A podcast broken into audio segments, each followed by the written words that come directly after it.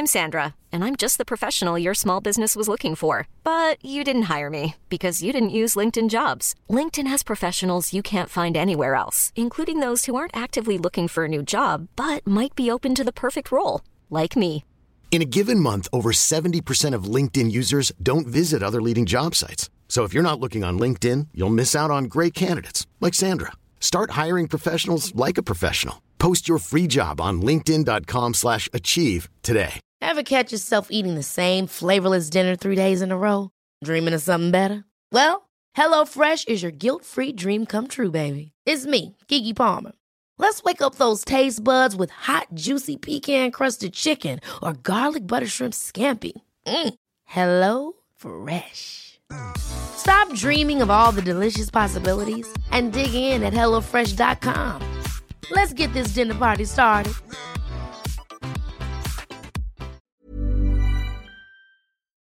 Kia ora and welcome to the Aotearoa Rugby pod again this week after a weekend of action. The action we've been waiting for, really. Seeing the Aussies, seeing some different styles, seeing some different teams. And it was a mixed bag, I suppose. James Parsons, Bryn Hall down in Christchurch. What did you make of that first weekend there, Jipper? When you think about the way that the Aussie team stood up to the Kiwi teams in what was a 5-0, not romp, but success.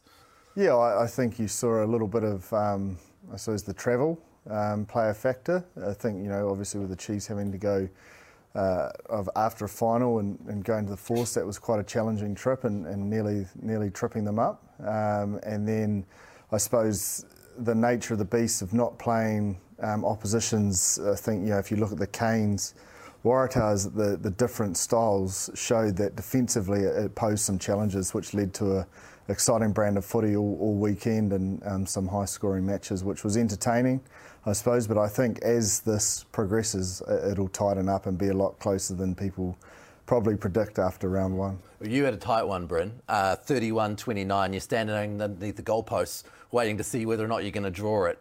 How did you feel that that game played out? The Brumbies are a gutsy team.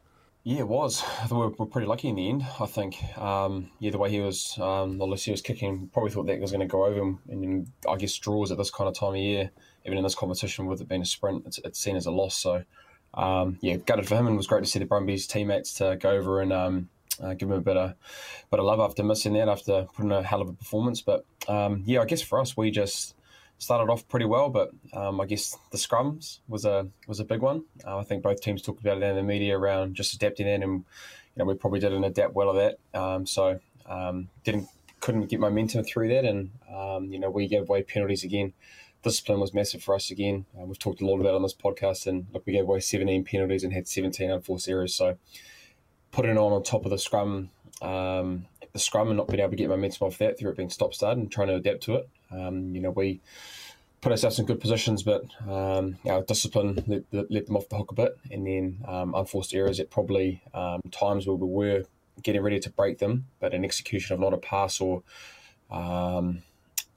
a breakdown penalty or losing the ball just kind of really felt it real clunky. So probably as viewers as well, it probably felt like that. But I think the Brumbies came back in that last 10 minutes and showed why they were the finalists. And look, they could have been a draw in the end, and it probably would have been a result that they would have been happy with. So, yeah. But the biggest learning, I think, is probably adapting to the new teams that you've talked about, especially in scrum time. And it wasn't just in our game. There are other teams as well that problems just adapting to Australian teams. So I think going forward, it'll be something that will be worked on, and it'll be a lot more free-flowing, I think, week two and the weeks coming forward. Dave Havili just thought, I haven't shown the complete package, I'll just go for an intercept try just to round my season out. That was quite impressive from him. But I thought touching on the scrums, it looked like the Crusaders sort of had a little bit of dominance, and speaking to Jace Ryan looked like obviously the Brumbies just couldn't absorb that hit, but you did make the adjustments and maybe just waited for them to hit you guys and then generate your power after that. So they struggled the week before against the Reds as well. So it's an area that normally they're really solid at and strong at, and obviously you've got a few Wallabies up front there. So an area that they'll want to sort out, and I think the Kiwi scrums across the board, if you saw in the Chiefs Force game, the Blues obviously as well, were quite dominant. So, something that, you have to look forward to You know, I don't think the All Blacks have had that dominance against the Wallabies, so interesting to see that across the board in the five games. That tight head from the Chiefs on the opposition line was spectacular. Yeah, massive. It was huge, and it was moments like that that probably got them through that game, because if you looked at the yellow cards in the Chiefs Force game, you know, they made double tackle. I think Brad Weber was their second highest tackles at 14. So when your halfback's making that sort of amount of tackles, if there was 15 on the field, you'd be looking at your tight forwards going, what are you doing to me, lads? I'm making that many tackles. But because obviously with the yellow cards and the red cards, he had to be in the front line a lot making those tackles and those sorts of plays. And then I think the lessons they took out of the final, they really made the Force pay with their yellow card, scoring the 2 tries. And that was, I think, that passage of play won them. You know, Nate Harris's try and then Soakula setting up Jonah Lowe, that took the score to that 27. And I know they nearly lost it, and you know, you'd almost expect Moita Iti to, you know, nail that kick normally, but that passage of play, that 10 minutes where they got that, you know, those 10 points. Was massive in getting that result. One of the things that you could see from both of those close games where the kick was the last play of the game and it could have been a draw, it could have been a win, the reaction from the Aussie teams to their goal kicker, the way they surrounded him, they got him behind him, gave him a pat on the bum, you know, and just said, mate, we're with you. Well, it showed a lot about the culture within these teams. Absolutely, but if you look at it, the goal kicking of both teams probably kept them in it. You know, like Lolosio was a sharpshooter, and Moita the same. Like they didn't look like missing all night, and they both only just missed. You know, it looked like they were going over, and it was the right side, especially in the Force game, for the right footer, but it just shaved away like a little slice on the golf course. But yeah, you've had a few of those in your time. Oh, plenty, and hooks, not many straight. But yeah, no, look, it added to the spectacle, and as I said, I think it, just like that first weekend, it will tighten up as they get used to each other. Bryn, did you feel like the constant restarts at scrum maybe aided the Brumbies a little bit? They're a team that quite doesn't mind stop-start.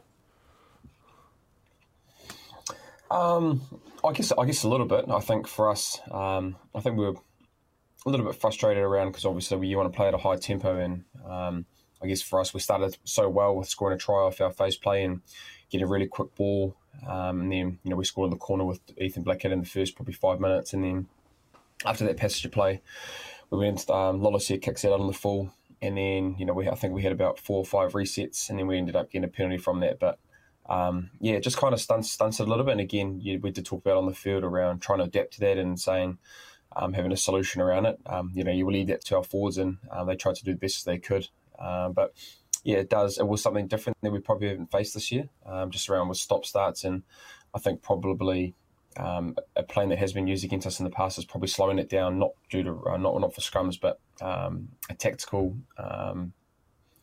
and tactical injury possibly, to try and slow down the game. But this is a little bit different. It wasn't trying to do it on purpose. It was more so, yeah, just the rules, and I guess the change of what the Australians boys scrummage like. So for us moving forward, it's something that we have to talk about. We talked about it yesterday around what that might look like and having a plan in place, because again, when you do get your opportunities, when you do have the ball in play, yeah, we didn't execute very well. So that'll be definitely a thing moving forward, especially with the Reds, who have a good scrum, and especially with the travel factor going to Brisbane, they'll be a completely different team emotionally when they play against us on Saturday night. Tactical injuries, how prevalent are they? Oh, every team does it. Every team does it. Yeah, I think you might need a breather now and again, don't you? Everyone needs a breather. Everybody does, but.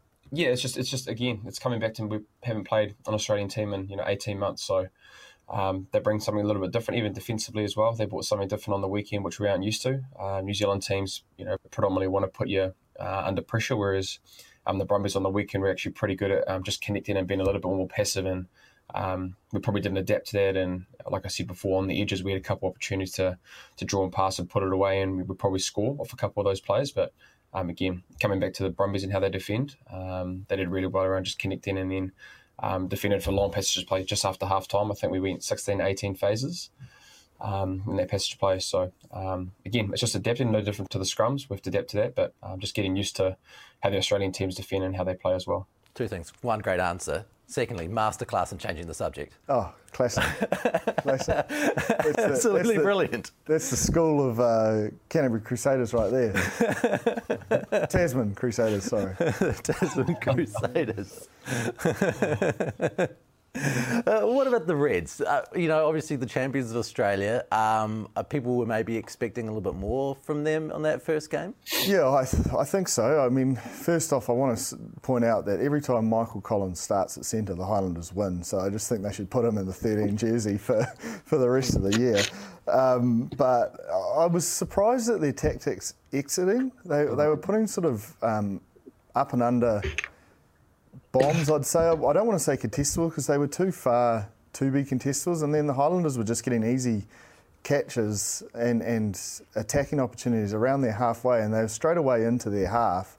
And I thought Sam Gilbert was exceptional on the night. You know, he was great at the back there, and it just didn't work for them, and they kept going to it all night. Mm. And if they're going to do that, they might as well start Vunivalu and kick high and contestable to his wing, because he's clearly, that's his strength, that's his weapon, so use it. Or at chance your arm, run the ball, bring the the winger up or the backfield up, and then kick from your 9 or something like. Mm. The way they did it, it just didn't manipulate the backfield at all, and it just made it far too easy for the Highlanders to just get straight into a rhythm and too easy to pick off, and it just didn't. It didn't set the standard that I was sort of expecting in terms of their kick strategy, and hadn't seen it. And like I got the theory of what they're trying to do. Maybe it was just poor execution, and they were looking for that contestable kicking game, but it was just far too far and far too easy for the Highlanders, and I think that got them off to the rocky start, and then they just couldn't peg it back from there. But the Highlanders looked really good, and they were really sharp from that week off, and they prepared really well. And maybe the Reds, I think it was a really unfair short turnaround after a final.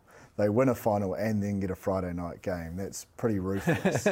and you know, they have to rest a lot of players, a lot of their big guns coming off the bench. So there's a lot of reasons as to why they weren't as slick as we were expecting. And I think if you were ever to get the Reds in this competition, that was a perfect occasion for the Highlanders, not making excuses for them.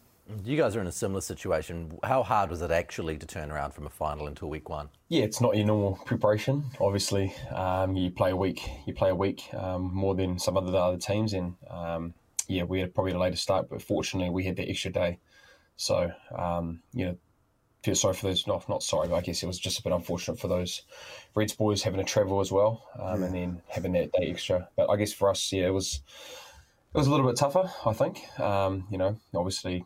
Having the celebrations with family and friends, and probably starting a day later. But, for us, it was just more so getting the job done, and I was trying to back it up. But it was a little bit different. It's obviously not a normal week, but for us, it was tough. But again, got the win, but again, we've got a tough encounter against the Reds this week, who, I think will be a little bit different. It's their 10th year anniversary of when they beat us in the final. So that'll add motivation to their group, and obviously Thorny, with no added motivation, have putting a lot of work into the jersey when it's time in the Crusaders. So we're expecting a different team, and I think one thing for that Reds game, the Highlanders' attacking kick game, really, they really benefit from that. I think Mitch Hunt put in a lot of kicks. If you're talking around manipulating the backfield, they get it to his pair of hands, and then they'd bring their full back up quite quick, and they'd put in a lot of kicks in behind them, which actually got him behind them, and they reap rewards from that. And I think with that pressure of their kicking game, putting those contestables up,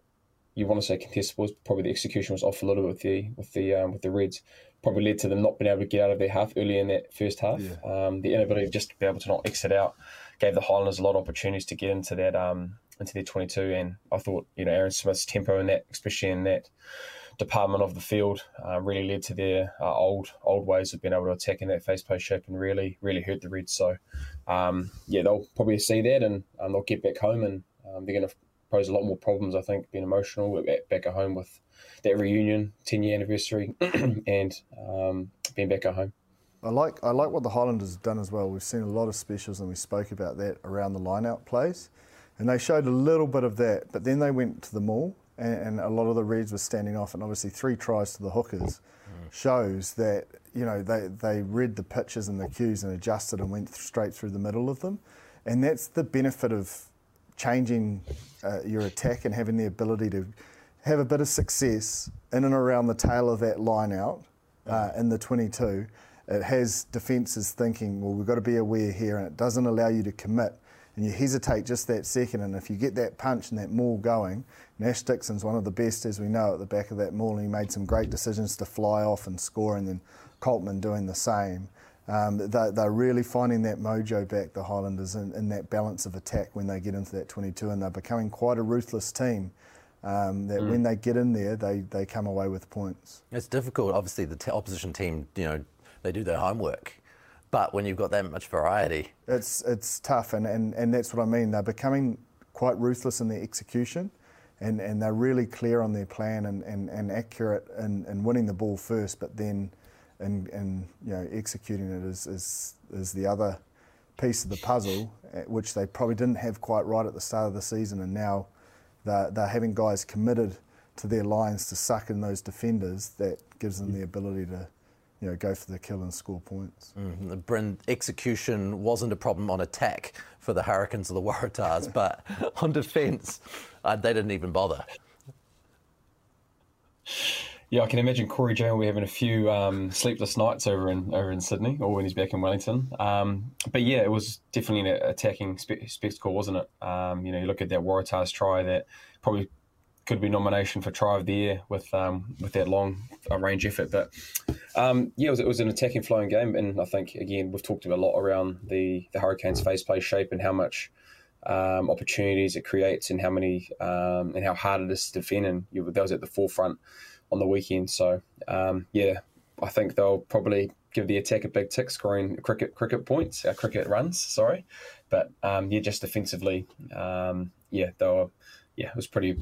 They'll probably have an honest review around that. But again, for the Waratahs, their attack was great as well. You know, when you can score 48 points, or it was 48 points, you know, it's great for their attacking coach. But I think both teams will probably go away and look at their defence and be able to how they can be a little bit better around that. I think on their defence, it's funny when you look at the stats, and just shows you stats don't always show the full picture. The Canes tackled at 89% and the Tars at 87%. So they just weren't there to tackle. Yeah, so I think it's when you the punish of when they missed one, it almost led to a try. You know, if you use Lolsey's try when he just busts through, he scores. So it's that scramble D wasn't there as such, but if it was 47% possession to the Tars, 53% to the Hurricanes. The Hurricanes made nearly double the amount of tackles. So although Corey Jane might be having sleepless nights, and I know that I'm not defending New Zealand versus Aussie here, but it shows that even though that the possession was quite even, the fact that they Canes nearly made double the amount of tackles shows that they at least made the Tars really try and earn the tries. So they made 204 attempts, 181 tackles to the Tars, 98 tackles for 113 attempts. So they were constantly having to actually get through the bodies to have to score those 48 points. I know 48 points isn't great, but at least they were putting bodies in front of them to get those tackles. And what they can't live with, I think, both defensive outlets, is the tries through the middle. And you mentioned the Tars will be happy with their attack, and I think it was all based around Gordon. So Gordon, we mentioned last week, against a rush D, which the Hurricanes have, if the 9 can get out like a Nick White, and there's that staggered rush D. He sucks in defence, and if he can pick the right player, a hole will appear, because if they're not connected and if you've got quick ball, it creates that space. And, you know, if you looked at those first few tries, he had a winger on his shoulder and he pops it and he goes through. He has forwards coming around the corner, bodies in motion, he picks the right guy. I don't even think the guy that he hit, the lock, was expecting it. If you watch on the replay, he's like, oh, but and then he offloads and scores. And then if it gets to the point where they're not even in holes and the Hurricanes are set, he can go deep out the back to a first five. But because Gordon is taking that ball out and he's running and he's sucking in a defender, it's giving them quite a lot of options, and I think that's the key to the Waratahs' success going forward, and something the Blues will need to be aware of, because he's actually quite effective at it when he gets confident, and he hasn't played a lot of footy this year, but that will give him a lot of confidence for the way he played on the weekend. The CEO from the Waratahs comes out and says they need a complete overhaul after the loss. That can't be good for the team currently playing. You don't want to read that headline, do you? Not when they've already got rid of their coach. They've already disrupted the season by doing that. Then after this game, I suppose what they're trying to do, I suppose, is to send a message to the fan that they understand it's not looking right, and they're trying to put things in place to get a change, I suppose. That's what I assume he's trying to do. But it's not ideal to the players, but the players also understand the scoreline's not ideal as well. And at the end of the day, we are in a results-based business. You do have to shore up and can't allow that many points. But again, I think it will tighten up, and I'll use Jordy Barrett's influence as an example. We're so used to seeing Jordy, and if you look at his try where he set up, I think it was Umanga Jensen, and if you've got the forward runner, and he normally has a tip runner outside him, and he's got another guy outside him, and he stays square. You're defending me as a Waratahs, another Waratahs defender out on the tip runner, and Jordy Barrett pops up on my outside shoulder, and he runs through, and he busts through between us because there's no defender there. We're so used to seeing that as Kiwis, and we will always mark Jordy and so close up that space. The Waratahs didn't, and he busts through and he links with Umanga Jensen. Umanga Jensen scores. So they'll get used to these sort of nuances that the Kiwi teams try to play. And again, we've seen Jordy Barrett come from the inside where he loops around, there's a short ball player, and when he scored his own individual try, he started inside. Yeah. I think Auburn Ledger gives it out the back, and he just runs around and scores, and there's that short ball runner that sucks in that defender. Again, we saw that they did it against the Crusaders. So there's a few phase play things that Australian teams probably haven't seen that, again, I think after the weekend, they'll be aware of and adjust, and we won't see, I suppose, the tries that we saw that were so easily executed on the weekend. So I don't think it's as panic stations as that article suggests, but yeah. I can probably see where he's trying to send a message to the fans that they're on top of it as such, I suppose. Yeah. I was going to ask about rebuilding, but the Crusaders know nothing about rebuilding. All they know about is titles. So I'll ask anyway, Bryn, what would they do if they were to rebuild? How do they go about it? Hiring for your small business? If you're not looking for professionals on LinkedIn, you're looking in the wrong place. That's like looking for your car keys in a fish tank. LinkedIn helps you hire professionals you can't find anywhere else, even those who aren't actively searching for a new job but might be open to the perfect role. In a given month, over 70% of LinkedIn users don't even visit other leading job sites. So start looking in the right place. With LinkedIn, you can hire professionals like a professional. Post your free job on linkedin.com/achieve today. Ever catch yourself eating the same flavorless dinner 3 days in a row? Dreaming of something better? Well, HelloFresh is your guilt-free dream come true, baby. It's me, Keke Palmer. Let's wake up those taste buds with hot, juicy pecan-crusted chicken or garlic butter shrimp scampi. HelloFresh. Stop dreaming of all the delicious possibilities and dig in at HelloFresh.com.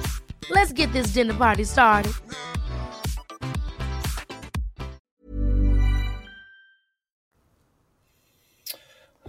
Well, first and foremost, you've got to be able to have a plan in place for what that looks like, and patience is probably the word you want to use, and it's probably not suitable for a business like ours when it's all based on results and being able to get wins on the table. So I think it's all teams go through rebuild, and if you look at with the Waratahs, a lot of their players, players that have done a lot for their club have gone offshore. So. You've got to be patient, have a plan in place around that. So you could have a coach that you trust and can have a plan for about, for example, 3 years would be, a minimum of having trust for a coach to be able to have his plan around what that looks like and having the players that he wants, and then having a brand of style that he wants to bring to the team as well. So I think that's one of the the solutions that you could have. But again, it's pretty tough when you are losing games, and you've got to be brave in those certain scenarios because, you know, for change for a lot of guys that have left, and if it's a young team that they're a little bit inexperienced, you've got to be able to trust them. So I think moving forward, that's probably a solution that they could have. Whether they have the patience and they can do that, will probably soon be seen in the future. That probably leads us to the Blues quite well, because they've shown patience in their rebuild. Got a good win on the weekend. Yeah, I was really happy with the performance. I think it was a little bit scratchy probably the first 30 minutes with a few errors. I think there was 11 unforced errors, and most of those came in that 30 minutes. But what I liked about was, I suppose, the tactical shift and that patience you spoke of. If I used, for that tactical shift, I used Oteri Black, his kicking game, for example. He caught it on the halfway. He runs 10 metres, so he's now in his attacking half around the 40, which is quite a good zone, and he plugs the corner. And it didn't go out, and they end up making a tackle the Rebels about 5 metres out from the try line, and they get a line out just by their 22. And then Zahn Sullivan catches around the halfway, and he kicks a nice flat kick, and it goes out. So they clearly had a tactical shift around, we're going to win that territory battle, because they know when they win that territory battle, and they sort of try to wear teams out in the first half, that they can come on top of them, come home strong. And then the tactical shift again was build scoreboard pressure. We saw every time they got a penalty, they went for three. And even from long distance, Zahn Sullivan got a good boot, so he went for the long kick. So at 12-3, although for the amount of ball they had and their tactical kicking game, it didn't show on the scoreboard. You knew the Rebels they were being run around a lot. They were having to make a lot more tackles, and you knew it was going to come at some stage. And it was just before half-time, obviously it clicked, and then that flowed on to the second half. So those sort of tactical shifts were great. And then what also I liked as well was we saw that dual game. And what I mean by that is if we used Tom Robinson's try or A.J. Lamb's try, it was, ball up, tempo. If the ball's there and the halfback's not there, the forwards were up, giving the ball, that offload game, but winning collisions first, accurate execution offload game, and then, obviously cross-field kicks, tries. But then if the ball was slow, it was good decision-making. Let's get connected. And Akita and Hoskins' try was, let's go together, let's use our muscle, and let's be smart and get the ball over the try line that way. So having the ability to go between the two. And then thirdly, dominant set piece, the scrum, they weren't happy with where that should be with the amount of cattle they had, and they just really set the tone, and they delivered at line out and scrum. And then the most important part was defence. If you watch Finlay Christie, and Bryce Heem's denied try is the best example of the defence. Finlay Christie shoots out of a cannon off the back of that line out, and Rieko Ioane closes it off and puts their skill set under pressure, and obviously bounces up into Bryce Heem's hand and gets a little knock-on from Rieko. But that was the defensive pressure all night that the Blues showed, and their one-on-one tackle accuracy and that constant work together and willingness to be desperate if they were broken, and to not have a try scored against them to win 53. Although all that beautiful stuff on attack that I've just spoken about was great, it was more on the other side of the ball that was most impressive for me. And that was just a complete performance, but it was all done about by working them down in that first 40 minutes to be able to open the floodgates and finish on top of them in that second 40. And make you feel pretty good about where they stand in this comp? Oh, absolutely. But I also don't want to, start, crowing from the rooftop, because there's no need to put unnecessary pressure on them. And there's no need for them to put unnecessary pressure on themselves. And I really like what Tom Coventry's done is he's come out and said, no, that's just, we're one game at a time. And they've really refocused and tried to reshape their Trans-Tasman. And it is 1 week at a time and one, focus at a time. And the next job is the Waratahs. And you can't take your eye off the ball. And we've seen that, you can't not be ruthless every day. You've got to be relentless in that preparation to be a contender for that final, and you can't even look at the final, you can't talk about the final, you can't talk about the next week. It's the Waratahs, and that's where their heads are at, and that's where their focus is at, and that's what I like about where they're shaping this tournament. Their draw, I think, is also quite handy in that way. They get to build into it. If you have the Rebels and the Waratahs early on, you get to get your structures right, you get to figure the Aussies right before you hit the big boys, Bryn. Yeah, I guess you do. And I think, you know, they had a hell of a performance on the weekend. And, you know, the thing that I like around your summary around that trip was definitely their balance of play. Like, if you look at the stats, like, it was pretty impressive attacking display. If you look at it, they had 28 defenders beaten, 19 clean breaks, and 12 offloads. And, you know, you'd think that with those kind of stats there that they ran the ball every single time, but they didn't. They actually kicked more than the Rebels as well. They had 24 kicks, and the Rebels had 15. So it was a balanced display, especially, you know, I look at that. I think it was in the 66th minute, the A.J. Lamb try. Probably was a great summary of how their game went. You know, they had great go-forward ball, great offloading between interplay with the forwards, with the backs as well. And then Harry Plummer sees the space with A.J. Lamb on the wing. Gives him a nice attacking kick, and it's done easily. But I think that kind of try set up with how they were on the game. I think you are right, Jib. That first 30 minutes, it was a bit of an arm wrestle, and they got their points with penalties. But, yeah, it was a very, very good attacking display, and defensively as well that you alluded to, Jip, but they'll take a lot of confidence out of that. And I think, you know, the Waratahs team that attacks very well from the amount of points that they saw on the weekend. So all the messages that's been said from Tom and their coaches around next task, next game that they have is going to be pretty big, because I think you are right, Jip, especially in this competition, you can't afford to not be on, because, you know, a loss in this competition is probably it could be a season done. So no doubt that we have those conversations in that group, but a very good start for the Blues. I thought they were the best performing Kiwi team of the week. On that note, I mean, really, week two is a major week, because if you lose in week two, you're suddenly in a position where it's almost playoff time, isn't it? If you want to make this final.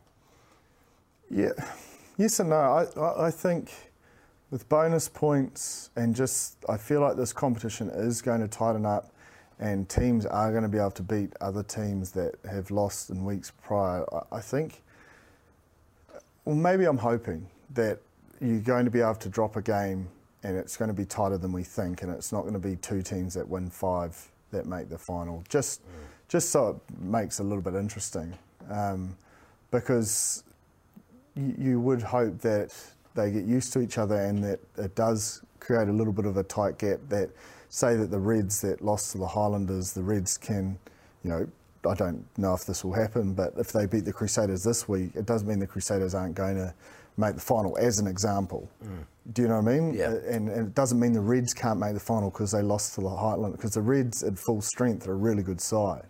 So I don't think if you drop one, it's not, but it is, you can't drop two. Yeah. And you can't draw. And I think if you drop one, you definitely have to pick up bonus points to make a final, and those bonus points are crucial. And I think, you know, the way Razor was really frustrated at not getting the bonus point when they're in a great position to, shows how important it is and how aware he is of it. And that's just the way most teams are thinking. They know how crucial those bonus points are going to be. And for the Force in particular, that missed kick, when you say that, it's a huge thing. It's one of those, this is do or die kind of moments to get those points. Well, it's massive for them because it's a home game, and the fact that travel for them is so big. They've got it, like, travelling there is hard for teams, but then you've got to think they've got to go on the road for 3 weeks, which is, you know, like, if they could have got a home win, it makes that, you know, I suppose, road trip a little bit easier. And I just think, again, it's just such a fighting win from the Chiefs, and it's just testament to their year that they found a way to win that game. Like, they had no ball. They, you know, made double, nearly triple the amount of tackles, you know, 2 yellows, 2 reds. I mean, I don't know how they found a way to win it. It was that period of the yellow card for the Force that got them that result, as I mentioned before. But it is a tough loss for the Force when they had it, you know, and such an accurate goal kicker. But pressure does funny things, doesn't it? It does. What do you make of the Chiefs, Bryn? Yeah, to get a win probably is the most important thing for them. You know, probably pretty similar to us, I reckon. You know, look, they had obviously discipline issues very similar to us, and you know, if you're talking around performance-wise, they probably wouldn't put that up there with best performance of the year. But you know, sometimes in this competition, you've just got to find a way. You've got to find a way to win, and that shows how good, you know, shows the character of your team. Look, they'll walk away from that thinking, you know, we could have done things a lot better around there, but to walk away with 4 points on a short week travel, coming off a final, you know, there's a lot of emotional high that you have from a final. We felt that as well. You know, we weren't at our best, and you know, it just comes with having such a high of what that final brings, and then you've got to be able to switch off and then change on to the next format, which is Super Rugby Trans-Tasman. So they'll take want to have a lot of learnings out of it, but they'll take that one. It's a crucial 4 points again. If you lose that game, then it's a little bit different, but it shows the character around.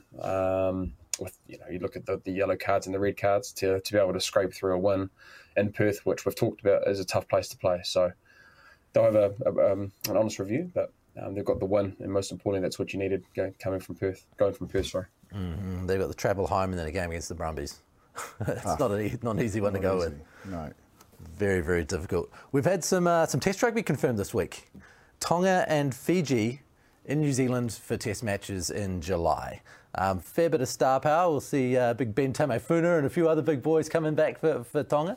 Are you excited about those clashes? Yeah, I think it'll be great. I think the Fijian ones will be exciting too if they can get some players from the Northern Hemisphere, and that should set up for an exciting series. And it'll just be great to see some international rugby again down here, and obviously give us a good look at some, you know, talent that's been performing well, and some, you know, experienced talent, but some opportunities maybe that some guys performing really well during Super Rugby, getting some opportunity in the black jersey, and then building towards a Rugby Championship.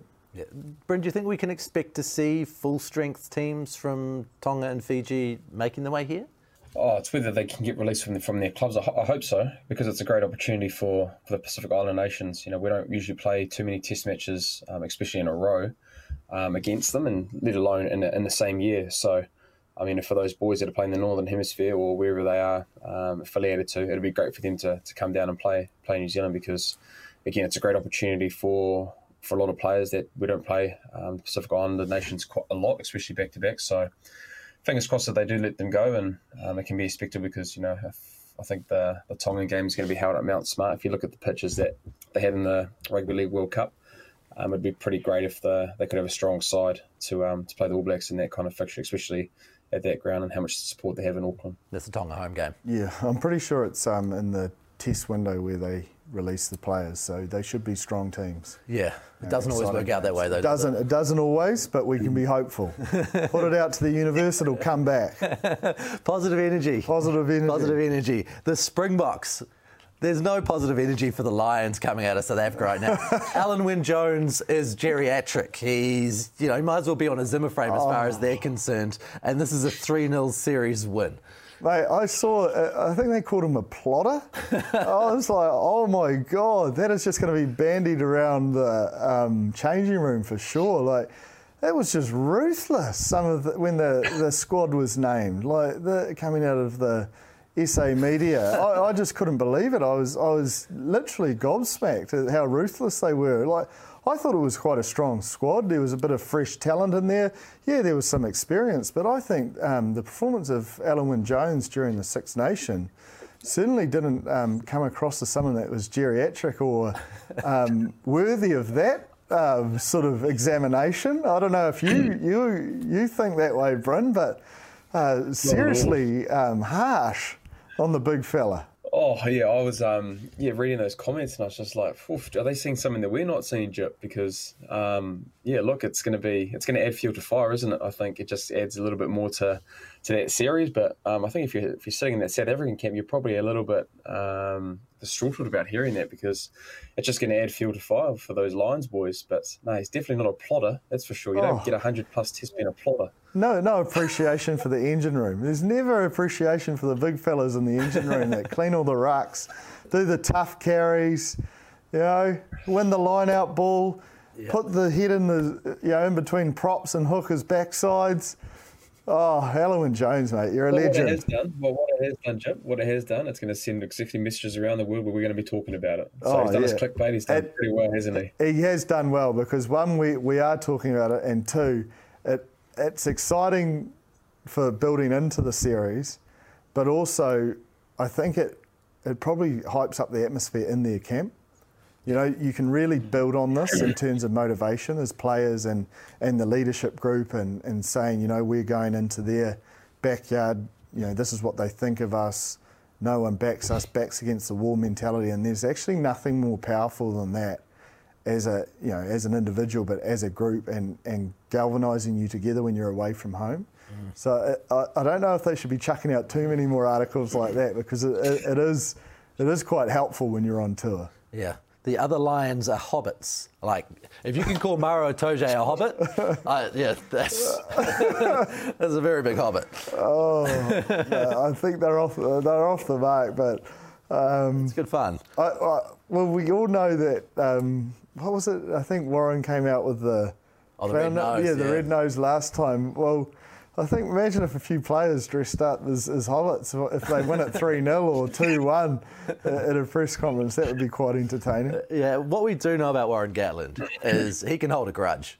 Like, if you know, he remembers things that people say, and he'll make you pay. Oh, well, so he should. Yeah. So he should. I reckon Alan Wynne Jones should just come in with a Zimmer frame if they do it 3-0. He should just do something like, with a walking stick or something. It'd be fun. I don't know. I think it would be quite hard to win 3-0, but it would be funny to keep in your back pocket. Now, there's also this week, you know, Rassi found his little bit of motivation as well. Rugby Pass wrote an article basically saying, yeah, you guys are world champions, but you haven't played in a year or so, and we're not going to consider you the best in the world. We'll consider you the World Cup champions. It got tweeted out, and in reply, Rassi Erasmus says, Lions do not concern themselves with the opinions of sheep. And I was like, wow. So both camps are utilising the media to fire themselves up. Well, I'm surprised he replied, and that he's scrolling through Twitter. But he certainly knows how to motivate a squad, and I'm sure he might not be concerned with that opinion because, as he says, Lions don't concern themselves with opinions of sheep. But they read them. But he certainly reads them.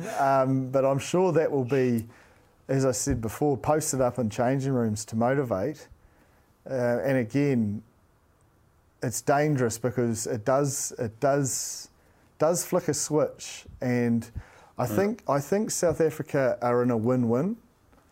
And because there is no expectation of them, just because they haven't played international rugby for so long, and I've said it before, that if they do well, everyone's like, oh, they are the world's best, and you're only as good as your last game, and then they come out and they do well. That's like, how good are they? And if they don't do so well, then it's like, well, you know, how could they do so well? They haven't played together, that, you know, they're coming off the back of no preparation, rah. So you know, like they're in a pretty good spot, if you can look at it that way.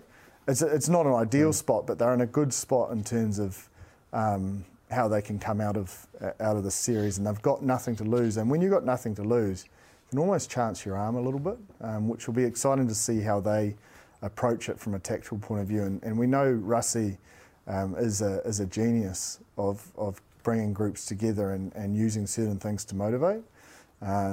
And he certainly is a lion in terms of his preparation and his mindset. And the irony is he uses a lion when he's playing the Lions.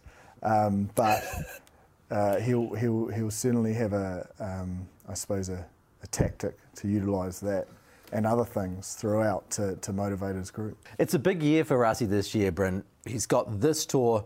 Then there's the Rugby Championship, which they haven't competed in for a long time. The Box this year have got a chance to really consolidate previous efforts. Yeah, they do. And, you know, you look at the Alliance series, it's a special thing to be a part of. It's every 12 years. So you have talked around the preparation side of it, around, you know, they haven't played a lot of rugby, but, you know, you've got to give them the credit when it's due. You know, they are world champions, and the last time they did play, they won a World Cup final. So, and being at home, they want to impress, you know.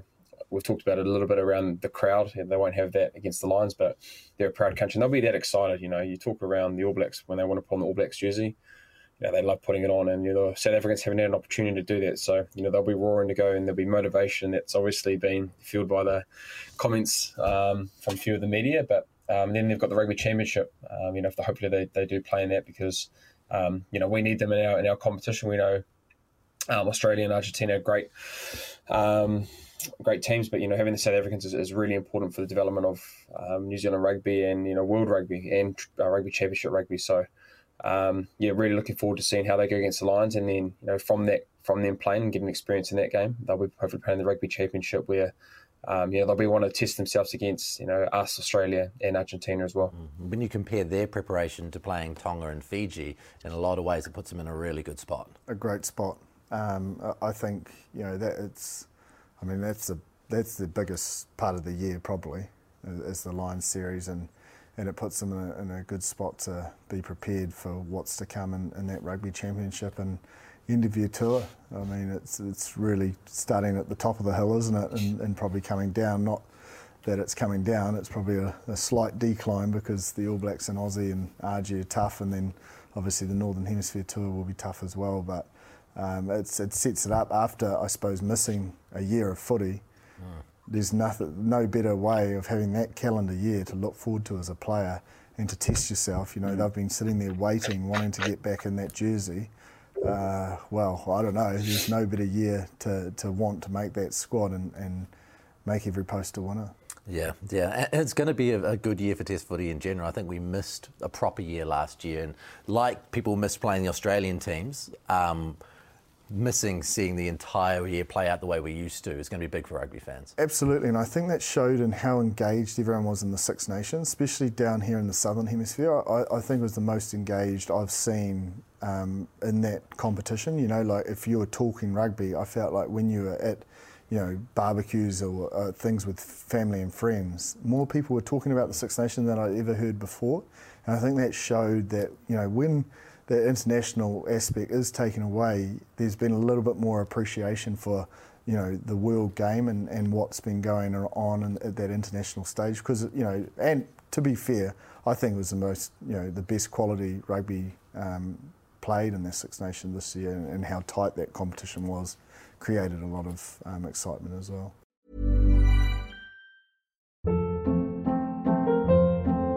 Hold up. What was that? Boring. No flavor. That was as bad as those leftovers you ate all week. Keke Palmer here. And it's time to say hello to something fresh and guilt-free. HelloFresh. Jazz up dinner with pecan-crusted chicken or garlic butter shrimp scampi. Now that's music to my mouth. HelloFresh. Let's get this dinner party started. Discover all the delicious possibilities at HelloFresh.com.